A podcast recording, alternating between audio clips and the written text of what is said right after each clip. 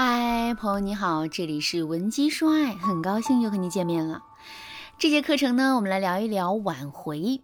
在挽回爱情的时候，我们其实啊，很容易会把自身的注意力放在前任对我们的态度上，并且呢，我们的心态和之后的挽回方向也会受到前任对我们的态度的影响。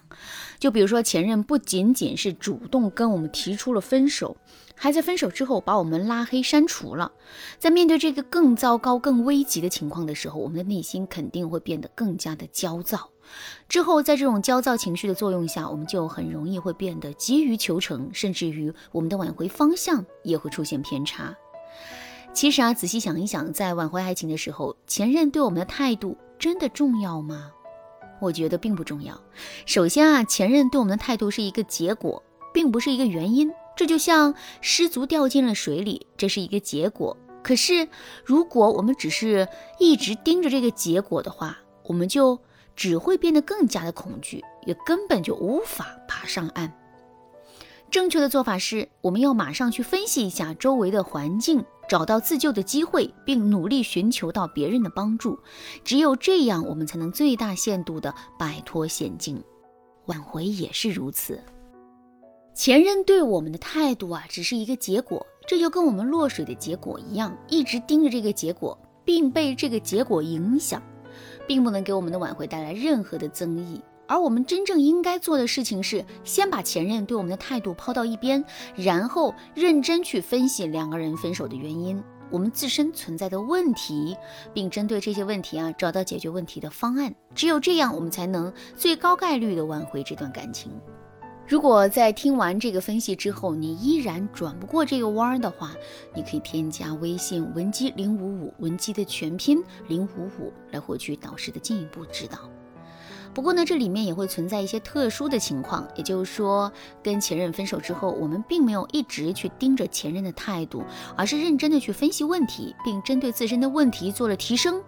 可前任对我们的态度却依旧没有好转，这到底是为什么呢？下面我就来给大家分析一下这其中最常见的三个原因。第一个原因是，我们的改变提升了自身的价值，可是却并没有提升自身的价值感。听到这儿，可能有的姑娘会觉得很疑惑，甚至还会在心里想，嗯，老师啊，我都改变这么多了，价值肯定提升了呀，既然价值都提升了，我的价值感不也就相应的增强了吗？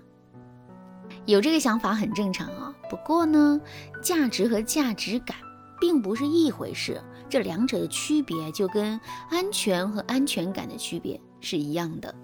举个例子来说，当我们站在玻璃栈桥上的时候，客观上来说我们是很安全的，可是即使如此，我们的心里还是会觉得害怕。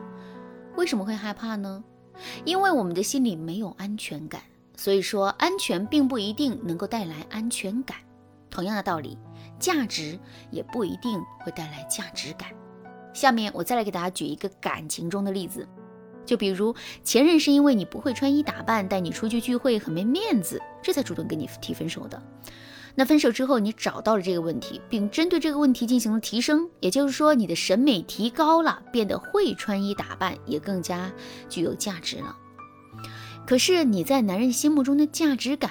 会提升吗？其实这还真不一定。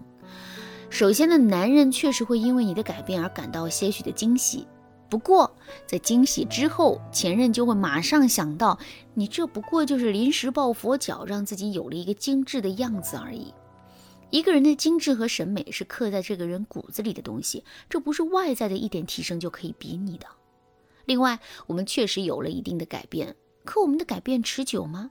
会不会我们只是暂时发生了改变，等到两个人复合了，我们又会变成之前的样子呢？男人的心里难免会这么想的。所以啊，虽然我们实实在在做出了改变，但我们在男人心里的价值感可能依旧没有得到提升。价值感没有提升，前任对我们的认知就自然不会改变，我们的挽回也自然不会有进展。如果真是这种情况的话，我们到底该怎么做才能提升我们在前任心中的价值感呢？首先，我们要树立自身超强的框架。现在我们确实是提升了，可我们的提升在本质上是在满足男人的需求啊。如果是这样的话，即使我们提升的再多，男人也会认为我们一直是在他设置的框架之内的。说的再直白一点，就是男人会觉得他完全是可以高高在上的掌控我们的。如果是这样的话，我们在男人心里哪里还会有价值感呢？所以想要提升我们在男人心里的价值感，我们就要建立起自身超强的框架。想要建立起自身超强的框架，我们就要努力给男人营造出一种失控感。就比如我们确实变得更会穿衣打扮了，但我们的打扮并不是给前任看的，而是想成为一个更好的自己，同时增加自身的择偶优势。只要我们能够摆出这样的姿态，我们的框架自然就有了。另外，我们还要学会去给前任提要求，反建框架。男人挑剔我们不会穿衣打扮，难道男人身上就没有任何问题吗？当然不是啦，只是我们进入了男人的框架，这才把注意力过多的放在了自己的身上。所以啊，我们现在不妨去尝试反建框架。反建框架的第一步，我们要故意去冷落男人，也就是把我们的注意力的焦点放在一些其他的事情上，即使男人主动来找我们，我们也要摆出一副高冷的样子。只要我们做到这一点，男人就会心存好奇，然后对我们有更多的关注。有了这个前提啊，我们就可以进行第二步了，也就是我们要通过直接或间接的方式向前任表明我们内心的追求，并且呢，我们的要求一定是前任无法满足的。再比如前任每个月的工资只有一万，那么我们就可以把自己的择偶标准设定成月工资一万五。男人的长相呢也可以，但并没有很突出，那么我们就要把自己的择偶标准设定成我们要找一个高大帅气的男朋友。知道了我们内心的标准之后，前任的内心就会很容易产生一种自卑感。那之后啊，在这种感觉的作用下，他的框架自然就低了，我们的框架自然就高了。有了这个前提，我们再去挽回这段感情，那肯定就事半功倍了。当然啦，在建立自身框架的过程中，我们最容易犯的错误就是把握不好这其中的分寸。如果你也遇到这个问题，可是却不知道该如何解决的话，你可以添加微信文姬零五五，文姬的全拼零五五，来获取专业的指导。